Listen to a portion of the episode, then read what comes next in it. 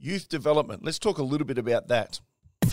Yeah, the Building Better Humans Project podcast. Welcome. Be motivated and be inspired. Let's go. Hey team, Glenn Azar here. Welcome back to the Building Better Humans Project podcast. Now, I want, with your permission, at some level, I guess, I want to talk about youth development, and I want to talk about that every Wednesday. Now, the reason is that I think youth development is one of the most important things that we, as the current generation, can be doing to make sure that future generations are a little bit more bulletproof than what perhaps we are, even. Because I'm constantly dealing with people, adults, people in my age group, 40s and 50s even, who are so messed up and confused and haven't worked out how to handle different parts of life and the challenges that life throws at us.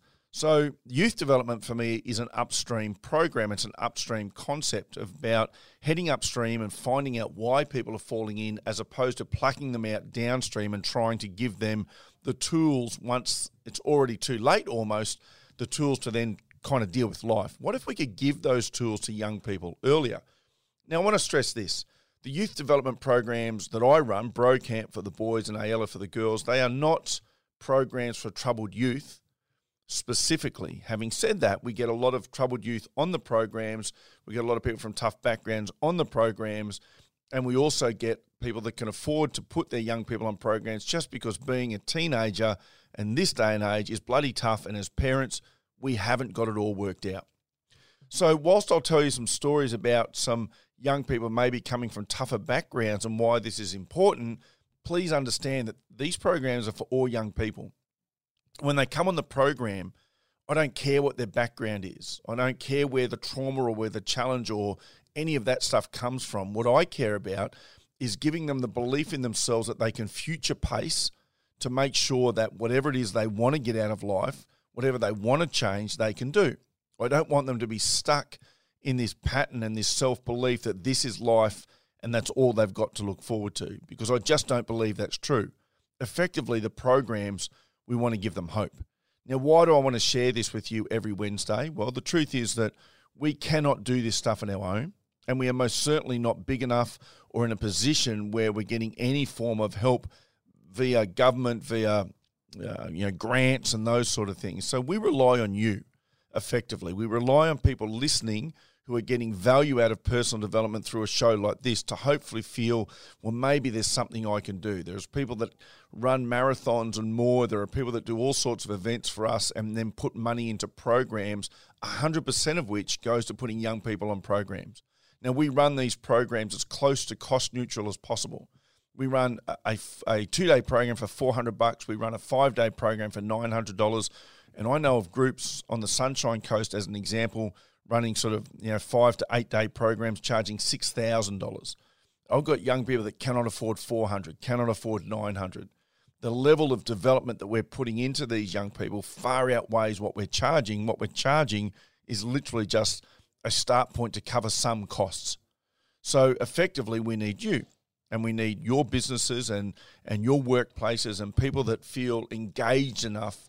And my role is to give you so much value in this podcast, I hope, that in the other end of that somewhere you think, you know what, that's worth throwing a few dollars at. So there's links in the show notes. You can go to Glenn Azar or Building Better Humans Project on Instagram, and always in the links there will be opportunities for you to sponsor young people onto programs, whether it be 10 bucks, whether it be 400 bucks, it doesn't matter. Whatever you can do is always going to help. The story I want to tell you about today is a young Indigenous kid that I met a couple of years ago. He was in year 11. Very, very intelligent young man. And the more I got to know him, the more I realised how tough life was for him. But one of the things he said to me early was that finishing year 12 was important to him because he'd be the first person that he knows of in his family that would complete year 12. Now, as he got towards the tail end of year 11, he reached out to me because he was really struggling. He wants to finish school. Finishing school was important to him, but he was struggling. And so I caught up with him over breakfast. Uh, Jay Nix, uh, myself, and a couple of others, Casa were there. And there was a couple of young fellas that had reached out to us, so we all caught up together. And when I got talking to this young man, I said, What's the challenge? And he said, Well, I'm working and I'm working really long hours and I get offered extra shifts all the time during the day, which means I can't go to school. And as much as finishing year 12 is important to me, so is earning money. because he then went on to tell me about how his family were not working. His sister with kids was living at home with his mum. Uh, drug use, alcohol abuse was all very rife within their family. A lot of anger, a lot of aggression, and just a lot of abuse across the board. And so, therefore, being out and earning money was also important to him and often outweighed the schooling thing. But when we dug deep and when we got talking about why schooling was important to him, part of what he wants to do is what I do in the Building Better Humans project, but specifically, he wants to work with Indigenous youth. He wants to give his own people this pathway towards a better life. And as a 17 year old, I thought that was pretty impressive. And so I implored upon him the importance of trying to find the happy medium of, of just passing school. You know, the old C's get degrees concept, the idea that you don't have to set the world on fire at school. School is a bare minimum just to give you some base knowledge to go out into the rest of the world and really do your learning and your experiencing. So, if passing school is important to you and earning money is important to you, you've got to find the happy medium between those two things. And I'm happy to say that a year later, he did go on and finish year 12. Now, he's not at that stage where he's pushing the youth development yet. Um, you know, he's having his struggles. His lifestyle is still what it is, living at home with parents or with mum and sisters and, you know, uh, nieces and nephews and all of that stuff going on.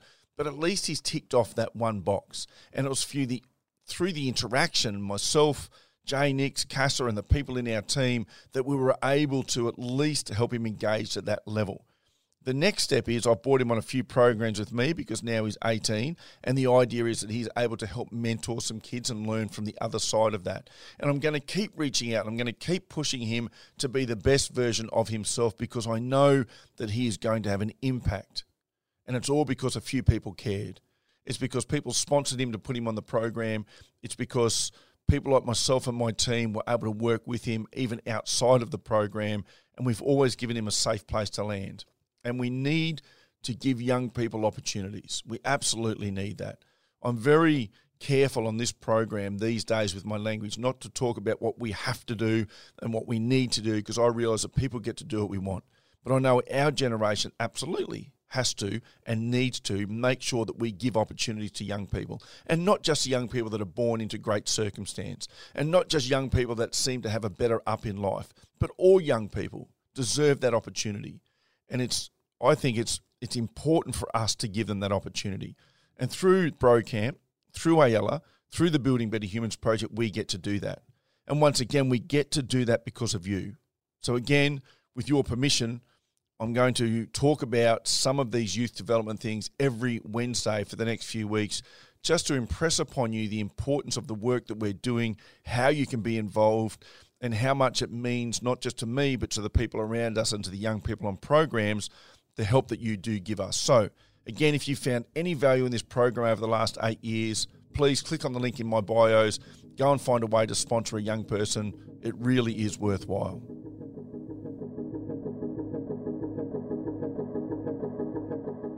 Thanks for listening to this episode of the Building Better Humans podcast with your host, Glenn Azar. For feedback, to stay up to date, or go back and find an old episode, head over to 180.net.au. Yeah, the Building Better Humans Project podcast. Let's go.